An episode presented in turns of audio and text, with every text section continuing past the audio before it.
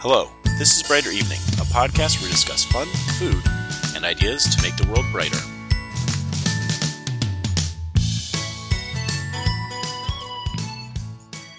Good evening. My name is Josh, and this is Brighter Evening. Tonight we're going to be talking about permanence, the idea of permanence and what it means and takes to be long lived. Our lifespans are very short in the grand scheme of things. The sun has been burning for over 5 billion years from the time that fission started in its core. It'll burn for about 5 billion more. The Andromeda Galaxy is moving towards the Milky Way galaxy at 240,000 miles an hour, and yet it'll only come in contact in about 3 billion years. We haven't been around for that long a period of time, and yet there is a human desire for permanence. The oldest story we have is the Epic of Gilgamesh. It's the oldest written story. It's about 4,000 years old.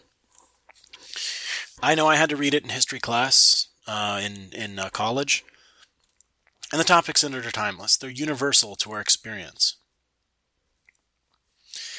It's interesting that the the story that survived is a story about life and death.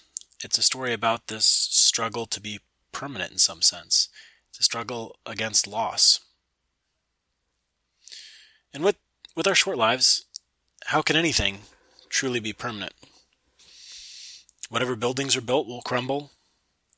Every building you've probably been in will be gone in, in a few hundred years. Many types of ink fade when put on paper. And computer media, you know, the, the disks and drives and tapes, they have a shelf life that's much shorter than you'd think, certainly shorter than a normal human lifespan. Many CDs and DVDs and, and things that people burn have a lifespan of on average around 20 years. If they're kept in good conditions, they'll last longer, and if not, they won't. So, what is it that will last beyond us?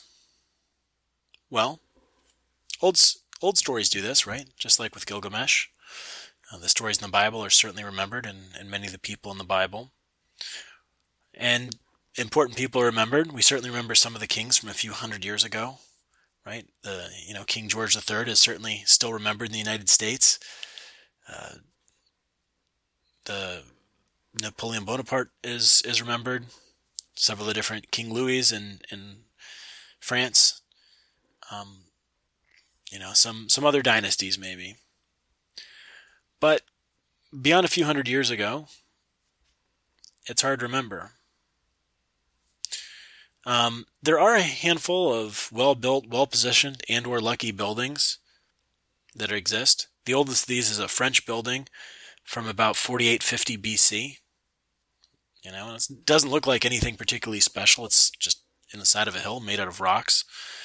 Uh, I, I went and counted. There's about 78 buildings that are older than the story of Gilgamesh.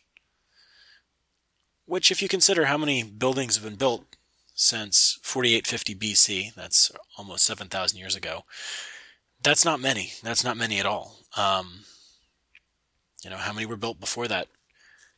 It was certainly more than 78 if the if the world population was say 250 million at that time, which seems like a reasonable estimate, or maybe 100 million, who knows? Every one of those people had a place to live. Some of them may have been in tents, and some of them may be tribal, but the majority were likely living in settled areas with buildings of one sort or another, right? Houses, marketplaces, and, and things of that nature. And yet, only 78 remain. And as you go through that list of buildings, not many remain from any given year. Most of them, you know, you get maybe one per decade or one per century. So, buildings last. Not many, but they do. What else can last? Carvings last quite a while. Some art also. Um, you know, we, we know some of the earliest human creations or Neanderthal creations were paintings done in caves, right, that were maintained by virtue of the fact that they're in this enclosed environment and didn't get exposed to the sun and weren't washed away. and uh, old carvings, right? Things that were, were carved into stone or clay tablets that again were, were in a, in a lucky position. They were kept somewhere that kept them from harm's way. Those tend to last. Um, and those are things that are, are pretty concrete and easy to consider as something that can last. But remember, the time of things is finite. And so if we really want to look at how long things can last, let's look a little bit outside the human world or, or to the side of it. Thermodynamics has the concept of a dissipative system.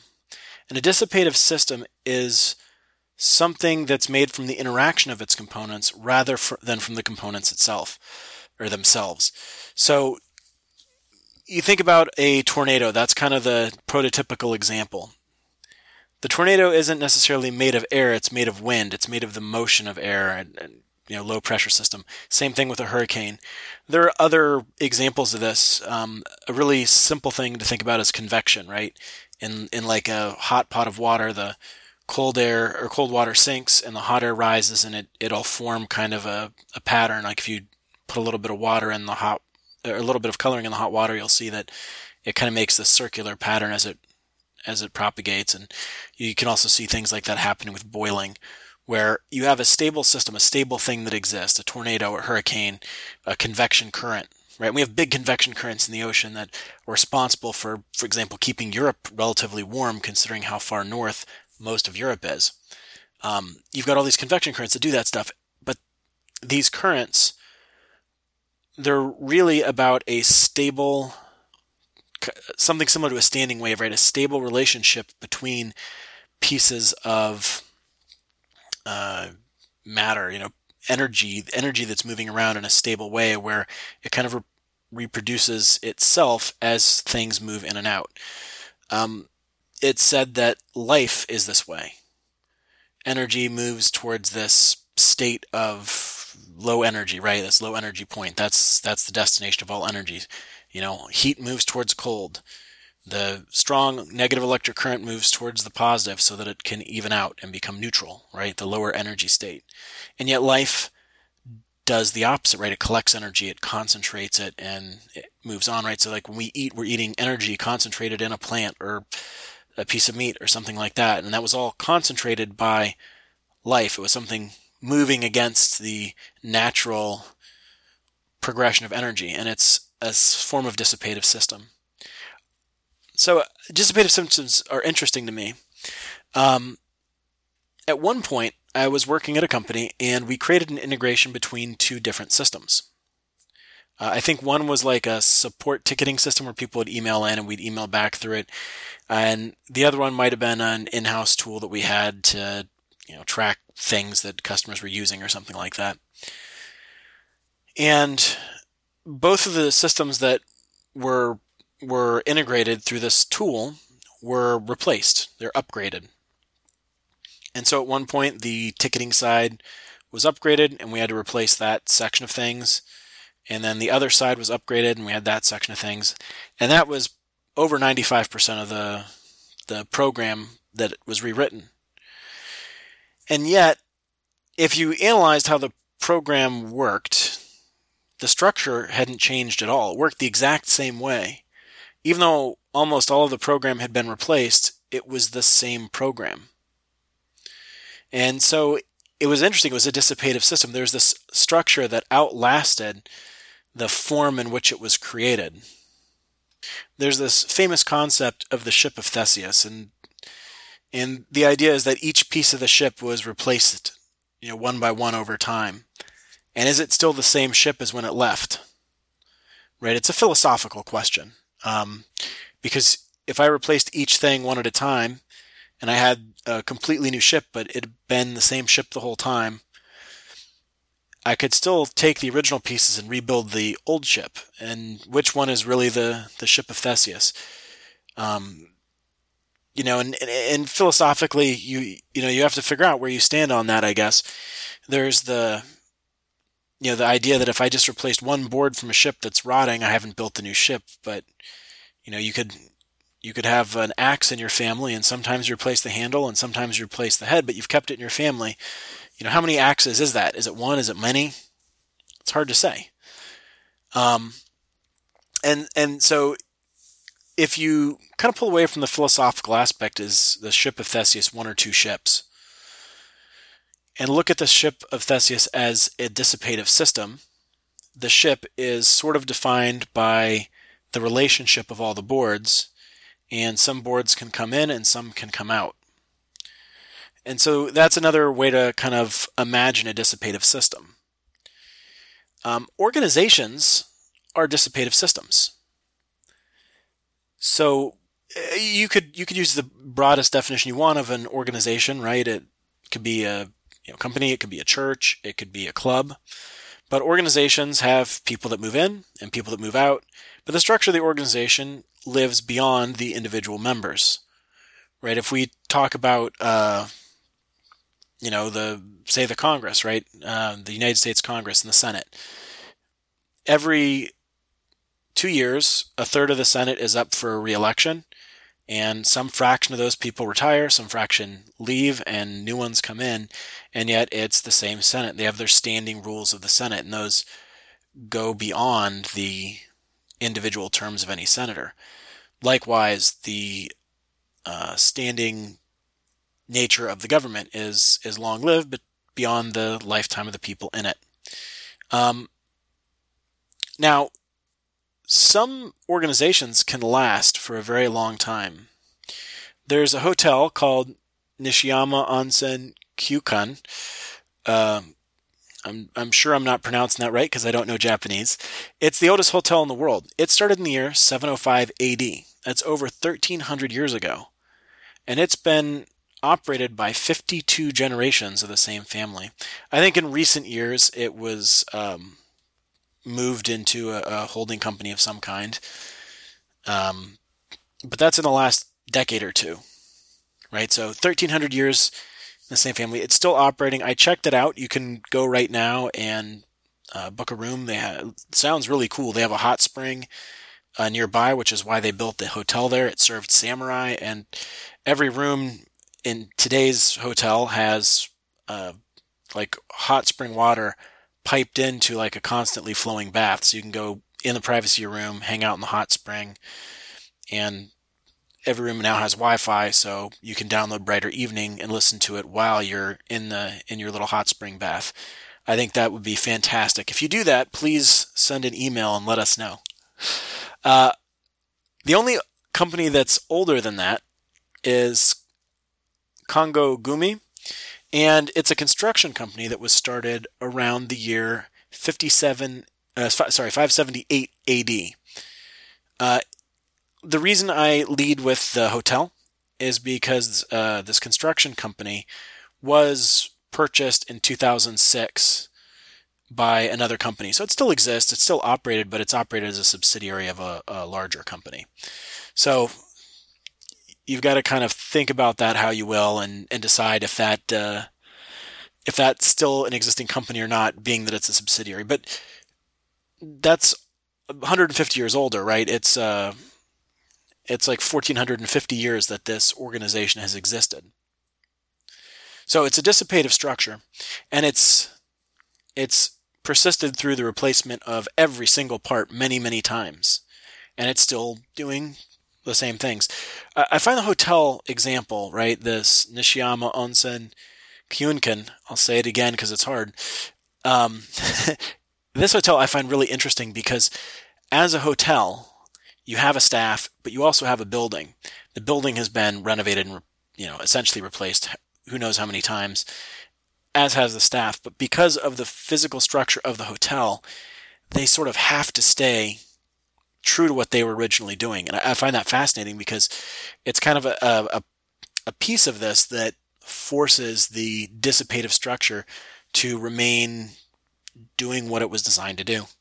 And that's a theme that we'll come back to when we talk about lasting organizations in a little bit. Uh, one other example of an organization is a sports team. Now, there's the old Jerry Seinfeld joke that people are rooting for laundry, right? That you get all excited because you see your favorite team, right? You like the the Red Sox or the Yankees or the the Washington Nationals or you know, you like the Heat or the Sonic or the Bruins or you know whatever team it is, right? You're a Steelers fan, you're a you're a Broncos fan. So you you dress in the same same colors, you know, you wear a Broncos jersey, you wear whatever it is. And in some sense that's true, right? You're rooting for something that has the same colors it had last year and a similar uniform. But I also look at that kind of concept of having a favorite team that you root for over time, kind of pulling in this concept of a dissipative structure. So it's incredibly rare for the management and all the players to be kicked off a team the same year that they change stadiums and get a brand new uniform. That's not how it happens. Players are traded from time to time. Managers or coaches come in from time to time and replace other ones.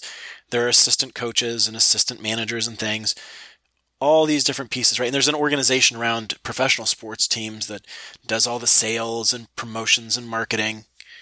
They have uniforms. The uniforms don't change drastically, usually from year to year, and oftentimes when they do, it's to look like a much older uniform there's a continuity inside sports teams that does make that team distinct because of its history. Right? People come in, people go out. It's another form of dissipative system. It's another dissipative system organization. And that's why you can have teams that last and remain compelling. Right? And there's a certain amount of people like the team, and so the team gets you know box office sales and and because of that they're able to you know afford the better players and and it self perpetuates but that's sort of the point isn't it? That's why the team maintains what it is because the fans are the fans. Um, beyond i guess i'd call them formal organizations organizations as such things that are registered entities there's also cities. Now to be fair in the modern world, cities are formal organizations and they have charters and, and all this stuff. But that hasn't always been the case.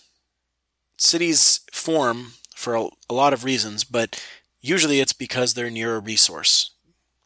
The oldest cities, it's probably because they're by water, or it rains plenty and you can get water easily, and there's food. Um, that's that's why people move into cities because there's a resource there right? People move into some cities because there's a lot of work today. That's the resource we're interested in today well paying jobs. The oldest city in the world is Argos, Greece. It's moved between a village and a city for about 7,000 years, which, again, makes it older than Gilgamesh.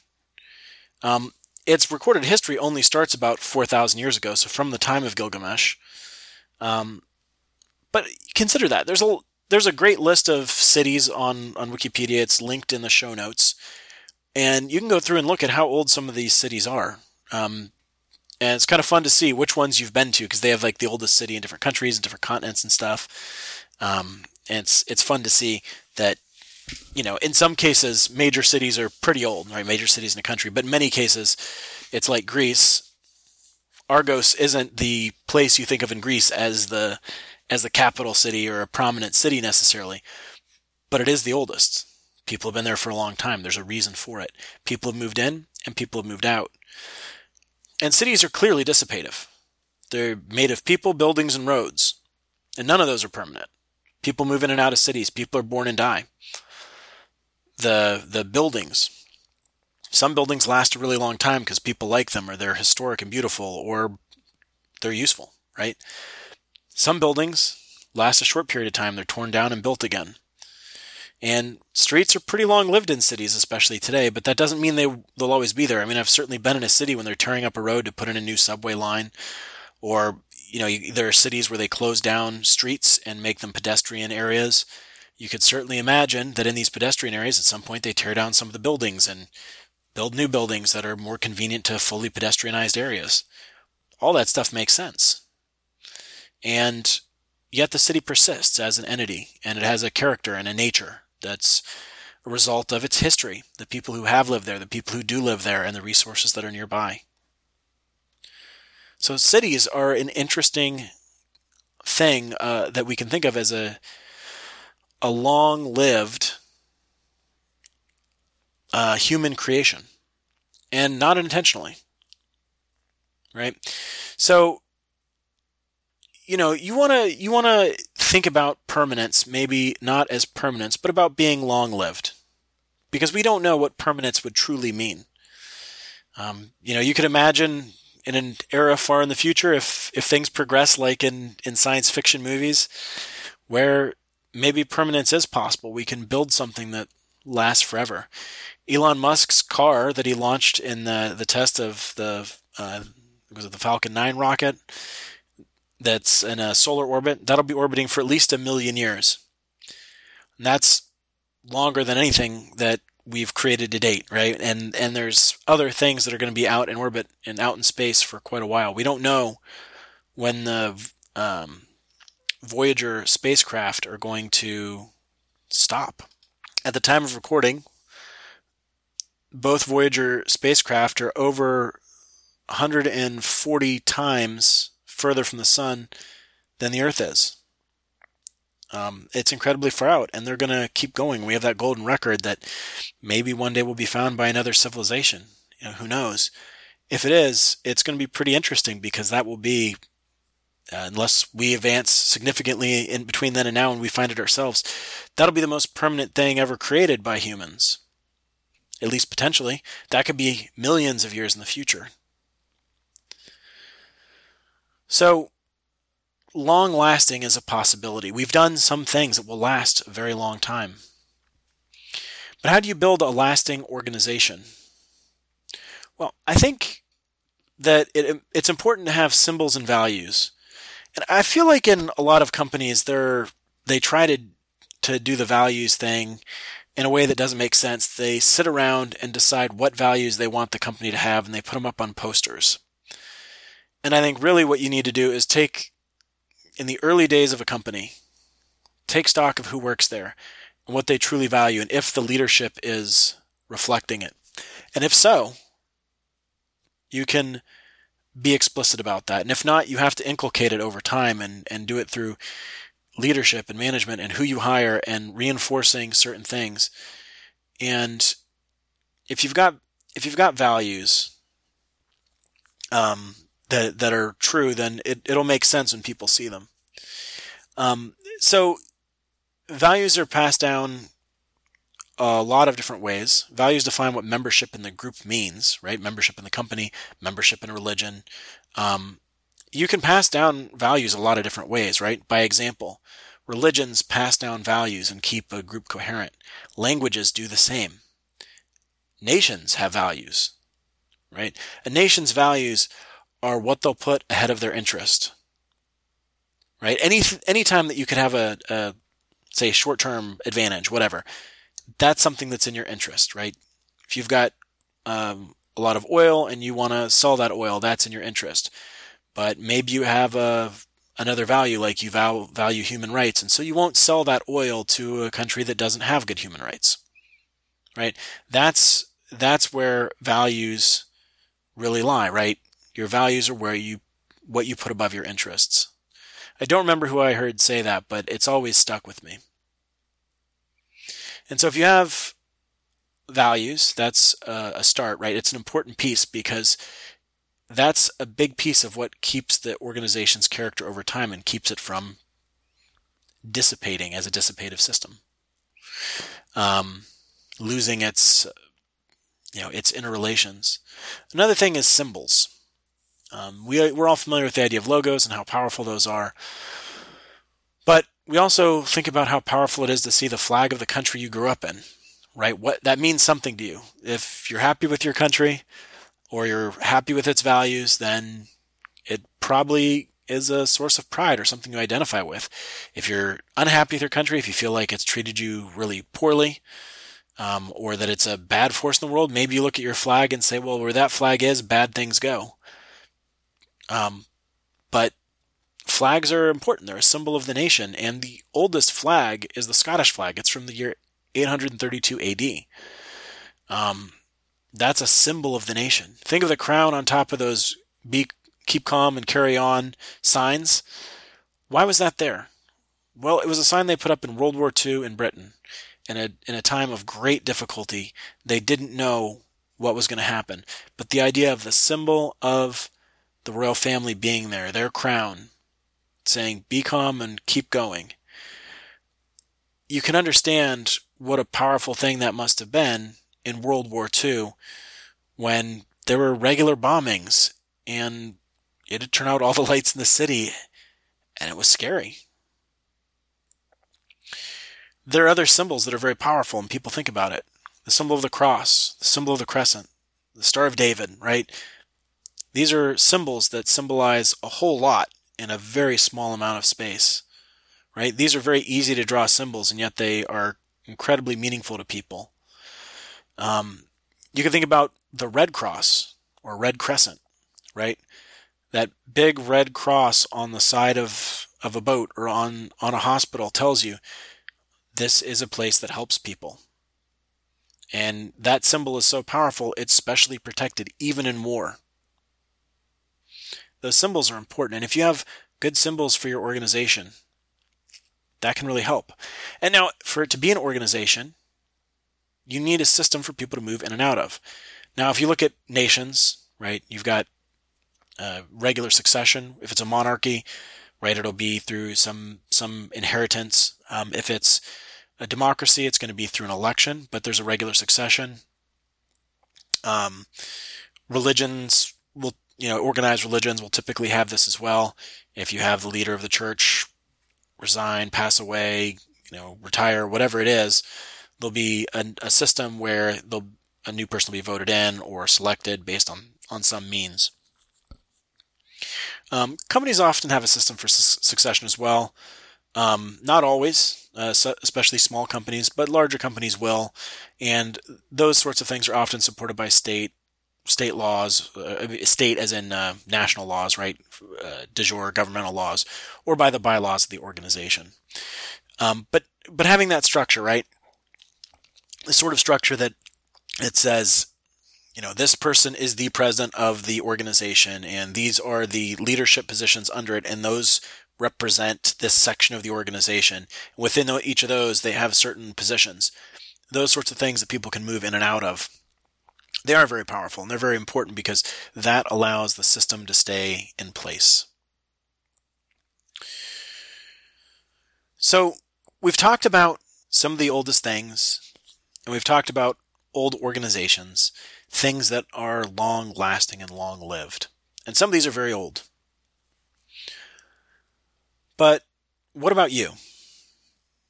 Your life will end. And you may have various beliefs about what happens at that point.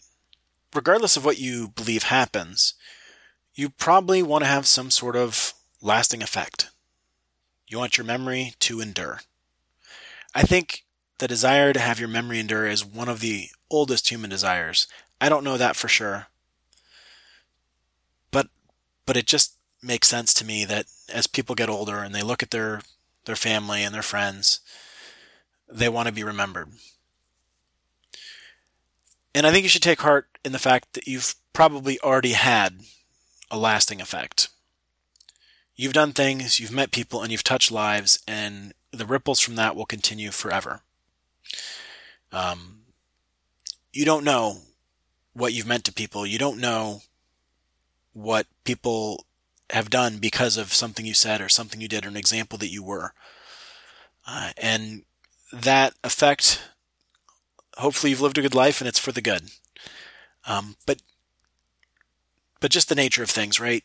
Every action has subsequent actions, and, and you've had some effect on the world just by being a part of it. But beyond that, there are things you can you can do and you can look at. Um, cryogenics is a possibility. We don't know. Cryogenics may lead ne- nowhere. Right? Cryogenics is someone passes away and they get frozen with the hope that they can be unfrozen and reanimated in the future when their disease can be cured.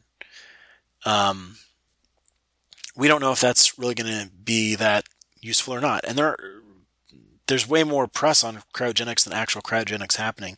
I think I I heard that there's less than a thousand people in cryogenics, but that's one you'll have to verify on your own because I'm not sure. Um, you can do something so big that it's in a history book uh, and and is remembered for that reason. This is harder than you'd probably expect. Um, you know, even even very famous people are forgotten pretty quickly. Um, if you want to be common knowledge and not just written in the history book, um, that's a high bar to clear. I mean, think about this. Who was the president of the United States 15 years before you were born? It's probably hard to remember, right? Pick pick another country. Who's who's the king now? Who's the president now?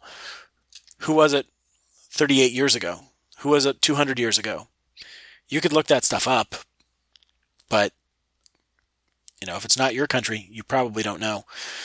I one time went into the National Portrait Museum in Washington, D.C., and there were portraits of all kinds of people all over the place. And most of them in this one room I was in had uh, two paragraphs summarizing the person's life. And even that, I didn't know who these people were, and in, in this room, a lot, at least I couldn't, I can't remember knowing anyone in that room. And at some point, I stopped reading a lot of these, and it, it struck me that even two paragraphs, there were so many people there that you know, that was too much. Now, if I was in there every day, yeah, I'd probably get to know the life of each of those people, right? But being common knowledge is tough. You might you might get your name out there, you might not. But there are are ways you can persist in memory. And that's going to come down to your family, your values, and your records. If you have a family, your children will never forget you. Your grandchildren will know about you. Your stories may pass down to your great grandchildren or beyond. Um, you have to teach your family the values you think are important because those are the things that are going to propagate down through the generations. And if you record your life so that it can be shared, you will be remembered. Those stories will be remembered. Now, how do you do that? The easiest thing is to keep a journal, write stuff down, right? Put put your papers together in an easy to consume way so that they can reconstruct your life. It's going to be incredibly valuable to your, your children and grandchildren. You can take photos, physical printed photos, and and uh, maybe digital photos too.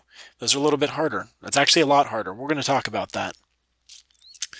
Um, voice recordings, all that kind of stuff are all those sorts of things are very interesting and and can save this information into the future. But we're moving into a digital world, and that is the challenge. Because if you want to pass this stuff on to a future generation, it's not as easy as you'd expect. Let's say that I had a really cool journal full of interesting stuff, and I wrote it in 1990. Well, I probably saved it on a floppy disk, depending on how new my computer was. It might be a five and a quarter inch, it might be a three and a half inch floppy. Either way, do you have one of those drives on your computer? No? You might be able to buy one. You might be able to buy an old computer. What format is it saved in? Oh, you're using WordStar. Can your computer read WordStar files today? Maybe, maybe not. Maybe if it's in a text file, you can. That sort of challenge is just going to get harder. And remember what I was saying earlier.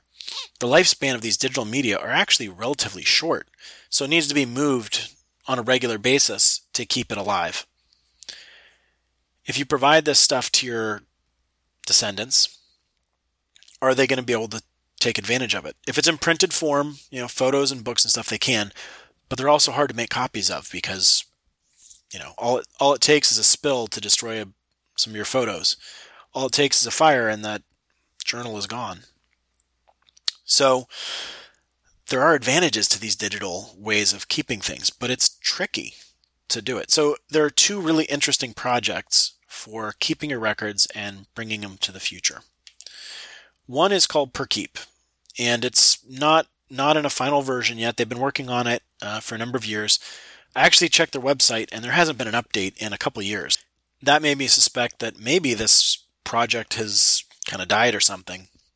And then I went and looked at their um, where they keep their program, their source code at GitHub, and they're actually actively working on it still. And it's a tool for organizing your data and files in a way that should be easy for future digital archivists to decode, even without a specification. So it uses plain text and some basic explanation of different things and some formats that are likely to survive, like plain text is very likely to survive. JPEGs and PNGs and, and stuff like that are very likely to survive. And so it, it tries to use standard formats and standard methods to keep this data in an easy to get to state.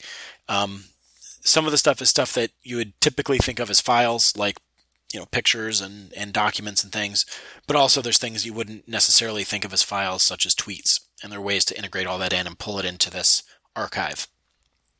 Um, and the archive is designed so that it can be spread between multiple locations. So you could save it in Dropbox and on Google Cloud and on your own personal Nextcloud server, and you could save it out on um, you know on your hard drive and you know maybe another computer you have, and you could share it all between these devices securely, synchronize them easily, and have lots of copies of it and not lose anything. It's a really neat project. Um, if you're a little technically inclined, they they have a YouTube video, I think it is, on their website. You can go look at it and get an idea of, of the goal. It's a very interesting project and uh, it, it's really different and it's something that, that I'm excited to see because a lot of the a lot of the ideas you see out there are kind of rehashes of stuff, but this is a, a, new way of thinking for me, right? How do I make my data easy for someone hundred years in the future to decode, even if they've never heard of Perkeep, but they just have this disk with data on it? That's kind of cool. Um, another one is permanent.org. Um, so this is interesting. It's sort of like cloud storage, but it's an organization dedicated to personal archives, and it's funded through a foundation. So the idea here is that you have this um, project where you donate $100 to get 10 gigabytes of storage in perpetuity or $1,000 for I think it's 100 gigabytes or something like that. And they take that money and they put it in an investment fund or an endowment. And the profits from that endowment pay to continue operating this archive into the future and so the idea isn't isn't to replace dropbox or or wherever you keep your files it's not going to replace your Nextcloud server the idea is that you take your most important stuff the stuff you'd want to share with your family in the future or future generations of researchers who want to know what 2020 was like you take all that stuff that is important to you and you'd put it in there. And with a, you know, even with one gigabyte, that's quite a lot of writing that you can do. It's a good deal of pictures. You can even do some short videos of 10 gigabytes. You can do even more. Um, so there's there's plenty of room in there if you're being selective about what you put in there and only put in the stuff that's important to you, um, truly important to pass on. You could you could see how that foundation may work. Now they're a new new foundation. They just started. They've got some interesting people on their board, including one of the people behind uh, archive.org. So it's very much possible that they'll be able to pull this off, but it's also possible that it may not work. You know, it's it's too early to say. But I like the idea of things like archive.org, which is going out to take this ephemeral stuff that's out on the internet and turning it into something permanent and searchable. And not just that, also old games and old programs and stuff like that. Textfiles.org is trying to archive um, the the writings that people did on BBSs in the, like the 80s and 90s, right before the internet was really a mainstream thing. A lot of these text files from the com- computer enthusiasts of the time were passed around. Uh, permanent.org is very much in the spirit of that, and, and I really like that. Um, there's you know also some other things. I think I've mentioned the um, Svalbard Seed Vault, and there's the uh, GitHub is doing something very similar to that with kind of a code vault where they take code as of a certain date and they put it in this vault in Svalbard, which is a very far northern place, so that all the open source code that's on GitHub will be available in the future so that you know if something happens where a lot of this gets lost, a future society will be able to go back and reclaim all this effort that's been put into creating all kinds of stuff. Really interesting. So if you're looking to have a lasting effect and have your memory endure, there there's hope. You can start with some of these things, you know, these digital tools. You can do analog tools. You can hand stuff off to your family. If you pick good stuff and and you tell stories, humans love stories. We do, and and you can pass those along. And with that, I'm going to close with this idea. We should enjoy the legacy of our forebears. We're here because of what they did, and our world is an amazing place because of it. And we should strive to leave a legacy for those who came after us. Because if we do well, that can be part of our permanent legacy. My name is Josh, and this is Brighter Evening. Thank you for listening to Brighter Evening. I hope I've made your evening brighter. You can subscribe to us by RSS on Google or Apple Podcasts or anywhere else you get your podcasts. For more information on the show or this episode, please visit brighter.evening.com.